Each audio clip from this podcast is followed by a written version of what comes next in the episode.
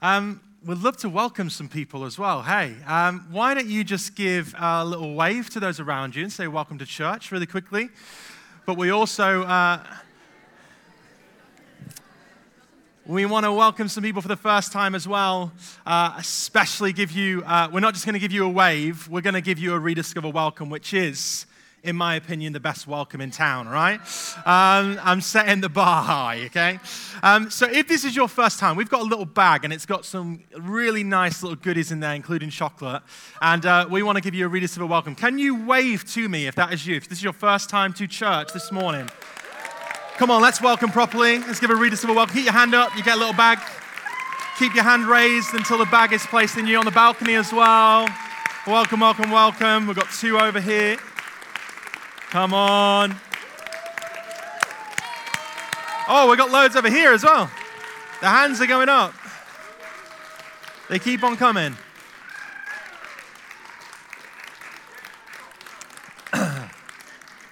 Love it. Well, welcome, welcome, welcome, welcome.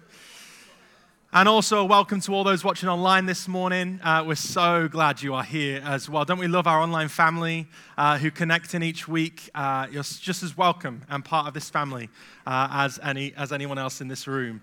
Hey, I've got a quick question for you as we uh, start what is a new series uh, today. It's a, it's a, bi- a, double series. And the question is simply this um, Have you ever um, seen something that you'd love to be at, but unfortunately you've not been able to go to? Anyone had that moment? Yes. Okay, perhaps it's like you've gone on social media, you've seen someone on a glorious beach, and you're in Exeter and it's raining and cold, yeah? Um, Esan's normally that person with me when she's back home in Barbados. I'm just like freezing. Um, perhaps it was a, a, family gathering or a party of some sort, and you had work to do. You couldn't get to the event. And well, they call this uh, this word that's uh, come around in the last few years FOMO. Oh FOMO. Anyone heard of FOMO before? Okay, we're aware. Well, if you're not aware, FOMO means the fear of missing out.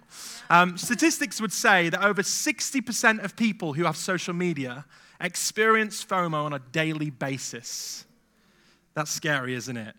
Because we have this insight to people's lives and experiences that often we fear that we are missing out based on something else. It might be a church event, it might be a party, it might be a gathering of some sort, and we experience FOMO.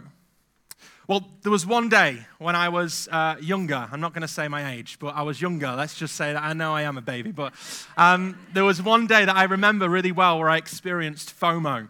Um, it was the 14th of May, 2011. I woke up on a glorious Saturday morning, the blue skies, the sun was shining, and Stoke City Football Club had reached the FA Cup final. Why has that got boos?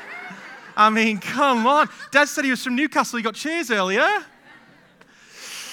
I know, yeah. It's the one time we got to the FA Cup final.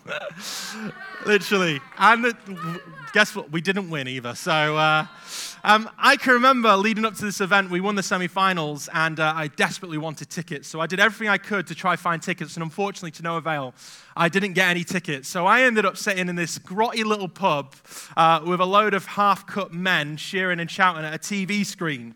Um, and Stoke lost, and I can remember this sinking feeling inside of me of this FOMO. I'd have loved to have been in this live atmosphere filled with Stoke fans in the red and white face painted, all of that kind of stuff. But here I was in a pub watching this football team suffer a 1 0 defeat, but still I longed to be there. FOMO is a very real thing. It's something we all experience at some points in our lives. And FOMO apparently is exaggerated depending on invitation. We all want to be invited to things, don't we? We all long to be invited and belong to something. I don't know if you've ever had that moment when you was a kid and you was in school and the kids went round with their birthday party invitations and perhaps you didn't get one but everyone else did. There's this fear of missing out depending on invitations. Well, this morning we explore a series entitled How Great is Our God? He's great, isn't he? He's good and he's compassionate and he's kind, but he's great. And I want to suggest to you this morning that we actually find ourselves in a time of church history where not only can we see the majesty and supremacy and glory and greatness of God, but alongside seeing that, we have an invitation from God to step into something new. Not only am I personally inviting you this morning into the exploration of Scripture, not only am I personally inviting you this morning to listen to what the Spirit is saying to your life and to see if Jesus wants to reveal anything to you, not only am I doing those things, I want to bring before you an invitation in this time frame where we have been allotted our time, an invitation from God to step in to something new. You see, we have a great God, but He also brings great invitations. And that's the title of my message this morning. Would you turn with me to Acts chapter 9 as we explore a man who also received a great invitation that completely revolutionized his life? His name was Saul. From verse 1 to 19, it says these words Meanwhile, Saul was still breathing out murderous threats against the Lord's disciples. And he went to the high priest and asked for letters to the synagogues in Damascus, so that if he found anyone belonging to the way, whether men or women, he might take them as prisoners to Jerusalem. Saul was angry at anyone that followed Jesus at this moment. As he neared Damascus on his journey, suddenly a light from heaven flashed around him. He fell to the ground and heard a voice say to him, Saul, Saul, why do you persecute me? Who are you, Lord? Saul asked. I am Jesus whom you are persecuting, he replied. Now get up and go to the city, and you will be told what you must do. The men traveling with Saul stood there speechless. That's a cool thought, isn't it? How amazing it would be for our friends to be stood there speechless because of the marvelous wonders of God. The men traveling with Saul stood there speechless, for they heard a sound, but they did not see anyone. Saul got up from the ground, but when he opened his eyes, he could not see nothing. So they led him by hand into Damascus, and for three days he was blind and did not eat or drink anything. In Damascus, there was a disciple named Ananias. Everyone say Ananias. The Lord called to him in a vision, Ananias. Yes, Lord, he answered. That's a good reply when the call, when the call of the Lord comes. The Lord told him, Go to the house of Judas on Straight Street and ask for a man from Tarsus named Saul, for he is praying. And in a vision, he has seen a man named Ananias come and place hands on him and restore his sight. Lord, Ananias answered, I have heard many reports about this man and all the harm he has done to the holy people in Jerusalem. And he came here with authority from the chief priests to arrest anyone who calls on your name. But the Lord said, the Lord said to Ananias, Go. This man is my chosen instrument to proclaim my name to the Gentiles and to their kings and to the people of Israel. I will show him how much he must suffer for my name. Then Ananias went to the house and entered it. Placing his hands on Saul, he said, Brother Saul, the Lord Jesus, who appeared to you on the road as you were coming here, has sent me to, so that you may see again and be filled with the Holy Spirit. Immediately, something like scales fell from Saul's eyes, and he could see again. He got up, he was baptized, and after taking some food, he regained his strength. Here's an invitation to Saul that comes from God that transformed his life, that I may bring towards us the same invitation and a few things we can learn from it this morning. Great God, great invitations, and you're invited. Why don't you elbow two people and say, You're invited, you're invited, you're invited. Don't elbow them too hard. Come on. Let me tell you a little bit about Saul. Sometimes we get confused about Saul. Saul, obviously, is also known as the Apostle Paul. He wrote two thirds of the New Testament, uh, an incredible church planter, an apostle, a missionary. Uh, we know much about his life according to the letters he wrote to the church. But what we sometimes um, maybe don't understand is that Saul, in this passage in Acts chapter 9, wasn't just this ugly, angry man who hated Christians. He was actually very much a religious man. He was a man who knew the Old Testament really well probably more than all of us combined, if I'm completely honest. He knew the laws of Moses, he knew the Old Testament, he studied it day and night. And with him were his friends who were at the time Pharisees. He was a man who contended for the faith, a man who longed to be close to Yahweh through the laws of the Old Testament. Yet, as much as that who was, that's who Saul was, Saul was also a man who didn't like a person called Jesus. Jesus was a man who appeared onto the scene and he started to walk the neighborhoods of the towns, telling people, repent, for the kingdom of God is at hand. Let me tell you, that word repent is going to come back into fashion soon. Because repent is seen as a dirty word to many of us, but actually it's a beautiful invitation towards seeing the beauty of Jesus Christ in our lives. Repentance should never be seen as a dirty word. It's not about our sin, it's about his glory. Repent, for the kingdom of God is at hand. Jesus approached the towns. He healed people. He rose, raised people from the dead. He was doing signs and wonders. And the Pharisees, Saul being one of them, didn't like Jesus because they thought what he was teaching was blasphemy. This wasn't what our Old Testament tells us about the coming Messiah. He looks nothing like the Messiah or the Savior that we have read about in the Old Testament. So Saul didn't like Jesus. The Pharisees put Jesus on the cross, and he died the death that he, that he died. Then, Acts chapter 2, the birth of the early church church, the moment of the Holy Spirit coming upon people, and the church started to spread like wildfire across these lands. Saul and his Pharisees were frustrated and angry at the fact that people were claiming that Jesus Christ was the Messiah. They were frustrated at this blasphemy in the church that was starting to rise up, and they wanted to do anything possible to put an end to this notion. So Saul went around wherever the church of the way, the way of Jesus was being populated. He would arrest people, even to the point of killing them if they did not denounce their faith. A few chapters earlier in the book of Acts, we see apostle, uh, the apostle Stephen being stoned to death. And most historians would believe that Saul was the person that led that stoning.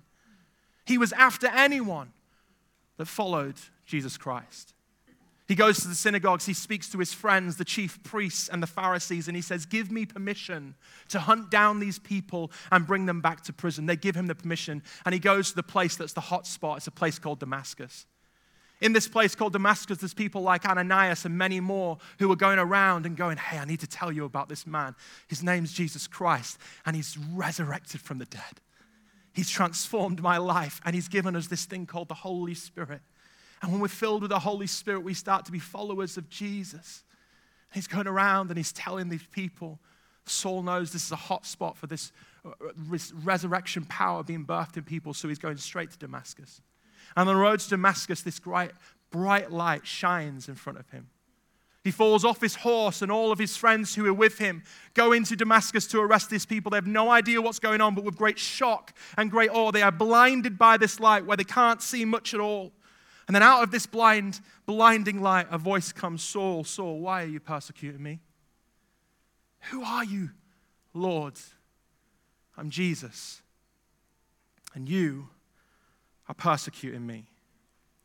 Saul, the person who at this point had so much frustration in his body, so much anger towards anyone that followed this person called Jesus saw the one who was out to get anyone that called themselves part of the way. Angry, ugly, and frustrated, Jesus chooses him. Here's what I want to allude you to God isn't in the business of just choosing good people, He's in the business of choosing all people. Ugly people, frustrated people, angry people, broken people. God's after every single one of them. That's the God we serve. How great is our God that He chooses sinners like you and I to make His incredible masterpiece that is the church. Not only that, another thing we can learn before I bring to you some invitations that I believe God may want to lay before us this morning as I was wrestling with this scripture, something else came to my mind. God stopped Saul in his tracks. And I believe those tracks were part of the enemy's plan plans to bring destruction to the Lord's people, plans to bring arrest to the Lord's people, plans to stop the Lord's people and quench that which the Spirit was doing. You know, in my life, I find it really easy to give thanks for the good things in my life. Do you? Find it easy to give thanks for the provision of God. Man, God just paid away. He opened the door. I praise God this morning. I'm so thankful that He's made a way. I find it so easy to thank God for the blessings of God in my life. Man, the friendships and the people and the fellowship and the church that God brings around me. I find it so easy to celebrate the things that He brings into my life. But as I was reading this scripture, I was reminded of one thing. I want to be the same kind of person to celebrate the things God doesn't bring into my life. Because God stopped a storm from coming upon the church God stopped demonic forces coming upon the church. God stopped the waves of anger coming upon the church. I want to be the same person that celebrates when the doors open to the same person that celebrates when the doors close. We have a God who protects his people. He stands in the way, he stands in the gap, and he says, No more will you have your way against my chosen people, the church. We have a God who stops things coming our way. How many times, how many times, how many things do you think God has stopped coming your way and you have no idea about it? That is the God that we serve. How great is our God? Come on.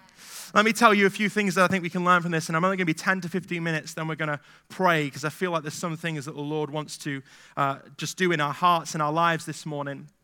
But I love the story of Saul. It was one of the first sermons I ever preached in my life because it resonated so much with my experience. Not because I was a religious militant terrorist, don't worry, that's not part of my story here.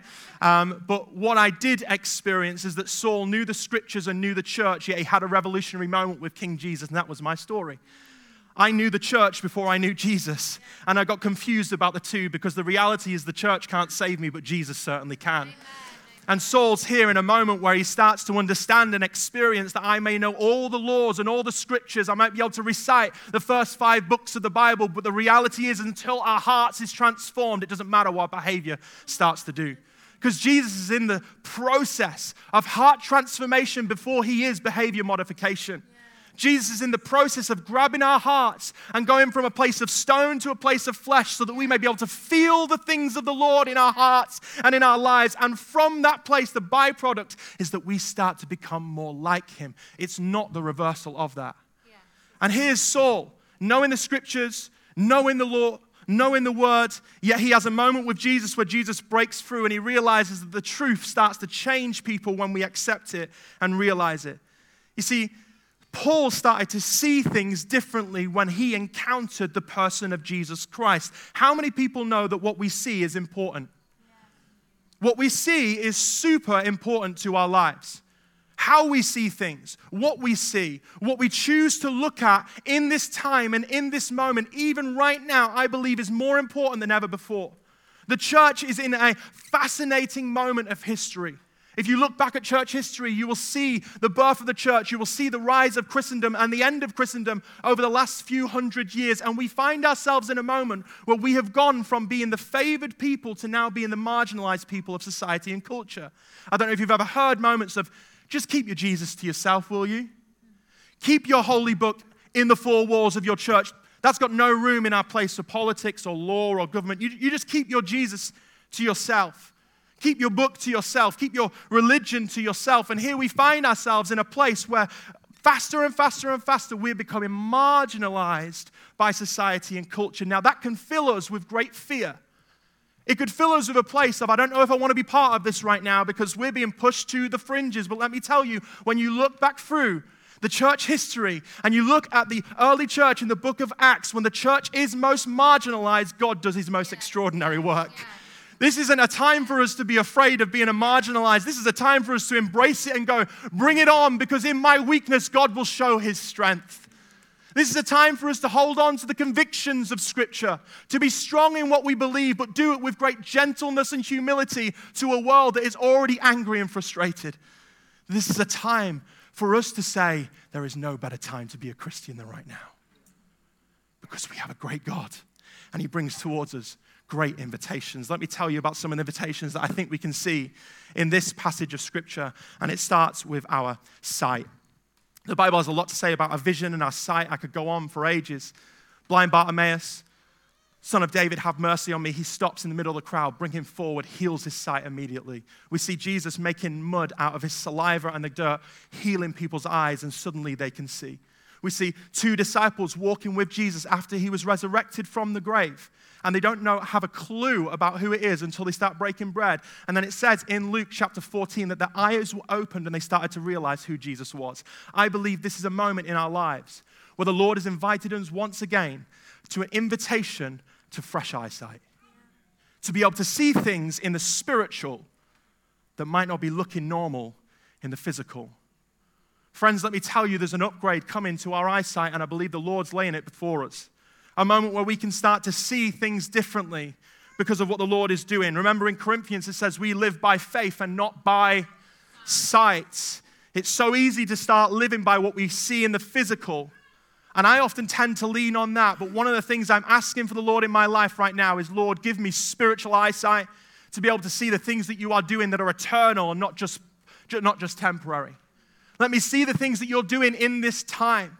Let me be able to visualize where Jesus is, where the wind is blowing, what the Spirit is doing, and that's where I want to be. The only way we see it is if we upgrade our eyesight. There's going to be a slide that comes onto the screen in a moment that's going to see God's invitation that we will see with new eyes. In Acts chapter 9, verse 8 and 9, Saul got up from the ground, but when he opened his eyes, he could see nothing. And for three days he was blind and he did not eat or drink anything. You see, Saul was experiencing here physically what he's experienced his whole life spiritually. He knew all the word and all the scripture and all the laws, but inside he was blinded. Blinded by anger, blinded by frustration, blinded by hurt, blinded by emotion. Yet one encounter and one touch from the King of Kings and the Lord of Lords ripped off the scales of his eyes and he started to see differently. Who wants to see differently in this day and age? There is a call in our lives right now, an invitation from the Lord to say, upgrade your eyesight and start to see things the way the Lord sees things. This is not a time for us to run. It's not a time for us to be scared. This is a time for us to say, rejoice in the Lord. Or my soul will say again, rejoice. For this is a brilliant time to be a follower of King Jesus. God was inviting Saul into seeing a new way. Question for you What are your eyes seeing right now?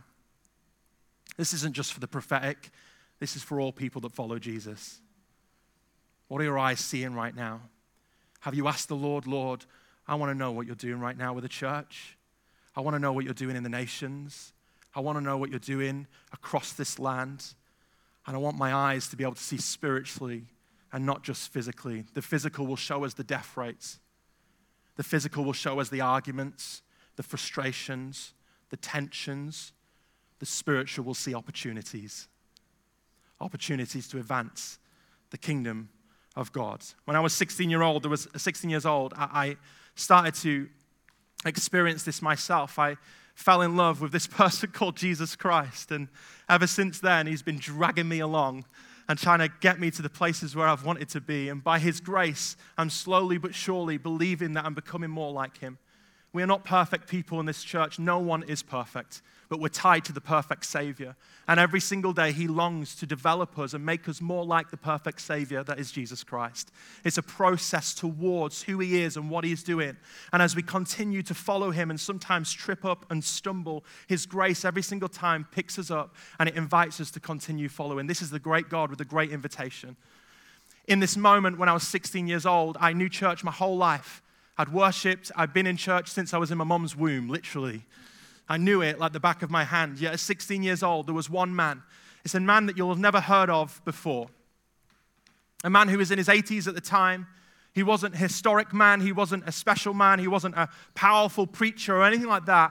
But what he was was a faithful man, a faithful follower of Jesus Christ in his 80s. And as I rocked up to this church one Sunday morning, not having a clue who Jesus was, but knowing who the church was, this faithful man thankfully had eyes to see that were spiritual and not just physical. Because if he looked at me in that moment in the physical eyes, he would have seen a young man that was angry and frustrated with life, who was tired with the things of religion, who didn't think anything to do with this Christianity stuff had anything worthwhile to mean to my life while I was doing my GCSEs. If that's what he was looking at physically, that's what he would have seen a broken young man who had no hope and no future. But when he looks at it with the eyes of the spiritual, he starts to see something else because he doesn't see a broken young man with no future. He sees a son of the Most High who has a future. And suddenly, this man called Albert walks up to me, 80 years old, and with eyes to see, new eyes, upgraded eyes, faith eyes, he walks straight over to me and he says, Son, I need to pray for you. Will you let me pray for me? I'd had hundreds of people pray for me at this point. Go for it, Albert, pray for me. And he prays for me, and as he prays for me, he prophesies over my life at the age of 16 years old. And every single thing that he prophesied has come to pass already in my life. You see, this is the difference between seeing things with the physical and seeing things to the spiritual. Because if Albert wasn't faithful to the gospel and faithful to the Holy Spirit, I wouldn't be here today. We need more Alberts in our lives. We need more faithful followers of Jesus who aren't in it for the limelight. They're not in it for the social media. They're not in it for the attention or the popularity. They're in it because they're absolutely in love with Jesus Christ and his kingdom. You see, he wasn't relevant. He didn't match up to me. He wasn't someone I wanted to spend time with. He didn't have the latest sneakers or trainers. He didn't have the cool jeans. He didn't have the cool hair. But here's the reality relevance doesn't save people, faithfulness to the gospel does. We need more people who are willing to be the Alberts of this generation, who are willing to see with a new eyesight in the things that are taking place right now. So there is a difference between seeing in faith and seeing in the flesh. God wants to move us as a church and invites us this morning to a new way of seeing. Second thing, God invites us right now, and this is something that I felt strongly in the first, to a new sound. To a new sound. And it's a new sound that I believe has missional implications towards it. Acts 9, verse 7 the men traveling with Saul stood there speechless, for they heard the sound, but they did not see anyone. I believe there is a sound that is going to arise that's different to the previous sounds of generations. And I believe it's a sound that we will adopt and inherit from the things of the Spirit that will start to see chains broken in people's lives because of his kingdom. I believe there is a sound that is being raised in the people in the people of God, the broken, disrupted, disorganized people of God, but a sound that comes out of their mouths that starts to shift atmospheres and move demonic forces across nations and regions and cities. I believe there is a sound that is rising, that is interlocked and interlinked with mission and evangelism. And here's what I will gently, and I mean this gently, please, please hear me, bring before you. Have you lost your sound? When was the last time you used your sound to tell someone about Jesus Christ? When was the last time you used your voice to preach the gospel to those that are lost and heading towards eternal separation from the God of gods and the King of kings? When was the last time you used your mouthpiece that God has given you to be bold and courageous, to speak to friends and family members and people you bump into and say, Hey, I want to tell you about the person that has transformed my life? His name is Jesus. I believe right now the enemy is desperately trying to silence his church with fear. And I believe the Spirit is bringing a sound that will break the bondages of fear and move us into the next parameters of the church. In the Holy Spirit, the Holy Spirit in the book of Acts that we're reading from right now, the Holy Spirit appears 59 times in the whole book. Listen to this 36 times the Holy Spirit appears. He is speaking. Speaking using the sound that God had given it. Jesus' most repeated phrase in the New Testament is this He who has ears, let him hear what the Spirit is saying. See, they may not see him, but believe me, they're going to hear him. Saul's interaction with God caused the people around him to take note of the sound of Jesus. What is your sound currently saying about the person of Jesus? Could it be that we've tried everything in the past decades to communicate Christ, but we have lost our voice of authenticity in the process? I believe there's a sound returning. Entertainment might not cut it, the music might not cut it, the stage might not cut it, the people might not cut it, but the sound will pierce through any demonic force that is trying to silence our voices. 2 Corinthians 5:20 it's on the screen we are therefore Christ's ambassadors as though God were making his appeal through us. That Greek word appeal there literally means to beg, to implore, to desperately communicate to people. You know, your life is what Christ uses as a tool to appeal to the lost and broken world come home. How are you using your sound to align with his appeal? There's a new sound that is coming to the church. God is calling his children home. And if you're in this place this morning, you don't know Jesus personally, let me tell you, Jesus knows you and He longs to be close to you, and He longs to be in a relationship with you, and He longs to call you home. You're not too far gone or too broken for the perfect grace of Jesus Christ. He pursues you, He chases you, and He longs to be in relationship with you. My message to you simply, as someone in this room that may not know a relationship with God, God may not know a relationship with Christ, let me tell you, here's what it is He desperately wants you home desperately wants you home. And we, we come together as an appeal on Christ for Him to use our words and our lives and our actions to communicate that to a lost and broken world. God is restoring the sound that comes from the wells within. It's a sound that praises even when it's tough. It's a sound that chooses to rejoice even when there's a trial. It's a sound that chooses to speak to the storms and not be frightened by them, but to say, Peace be still in the name of Jesus. It's a sound that gives birth to mission and empowers the church. It's a sound of chains falling, of prodigals returning, of the Spirit moving and the saints going. I can hear a sound coming, and I believe it starts with us. God places the invitation before us of a new sound to match our new vision. Keys, Taffy, wherever you are, my good friend, if you'd like to join, join me, I'm going to come to land in a moment. The third and final thing God's invitation that we see to Saul is an invitation that is my favorite invitation to speak about, and it's an invitation to a new heart. It's an invitation to a new heart. Jesus comes into our hearts and our lives. And He longs to move us from a place of religious activity and Christian activity towards a new heart that is postured towards a broken humanity. I believe Jesus showed through Saul's life what it means to have a transformation of heart. And I believe this morning the same invitation is true. No matter how long you have been coming to church, no matter how many prayers you have prayed or songs you have sung, the invitation that comes before us is an invitation that the Lord loves to bring. I invite you this morning to have a new heart. A new heart of intimacy, a new heart of love, and a new heart that feels that which the Spirit is feeling. A heart that breaks for the things that breaks Jesus' heart a heart that moves in alignment with that which the Spirit is doing. The invitation is to receive a new heart. You know, I've never been more sure in my life that right now is a time where the church needs to be filled with the Holy Spirit. Never in my life.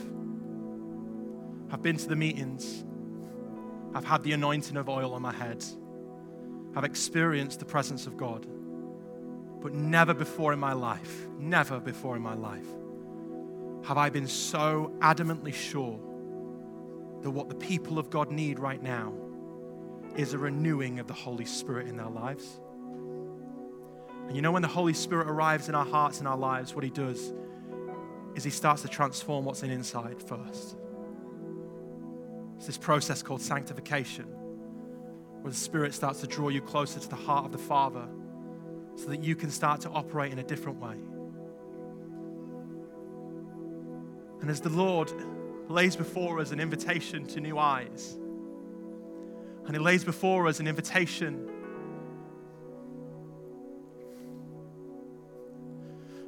to a new way of doing things in mission and a new sound. I believe the Lord also lays before us an invitation to a new heart. Placing his hands on Saul, he said, Brother Saul, the Lord Jesus, who appeared to you on the road when you were coming here, has sent me so that you may see again and you may be filled with the Holy Spirit. I'm going to end with this thought on Ananias. Ananias is the hidden hero of this story. He's an incredible man, a man that captured my thoughts and attentions many, many years ago when I first preached this message. Because Ananias is never mentioned again in the scripture. He has his one moment of fame in these short verses. Yeah, but I believe Ananias is the hidden hero of the book of Acts. Because Ananias didn't use this moment to start building a ministry or a platform. He didn't use this moment of releasing Saul into the person that God was calling to be, it was the Apostle Paul. He didn't use it for his own glory. He didn't use it to be seen. He didn't use it to be accepted. He just used it to be faithful to God. When I look at the young people right now, I believe the Lord is raising up a generation of Ananiases. I've never seen it before. I've always wanted the Billy Grahams and the Reinhard Bonnkes to rise out of the youth generation, but what I sense right now is I sense a generation on the rise that's going to be the hidden heroes. That they don't want the fame and the glory. They don't want the spotlight and the likes and the affirmation. But what they desperately want is the faithfulness of King Jesus to be proclaimed through their lives in the everyday moments. Ananias was led to the house where Saul was laying, not by Google Maps, not by a sat nav, not by an iPhone, but by following the Holy Spirit. Friends, there's an invitation to a new heart, and it comes by surrendering and saying, Holy Spirit, come fill me afresh. That's what I want. I want the fresh outpouring of the Holy Spirit in my life. And I want nothing more before it. Would you stand with me, church?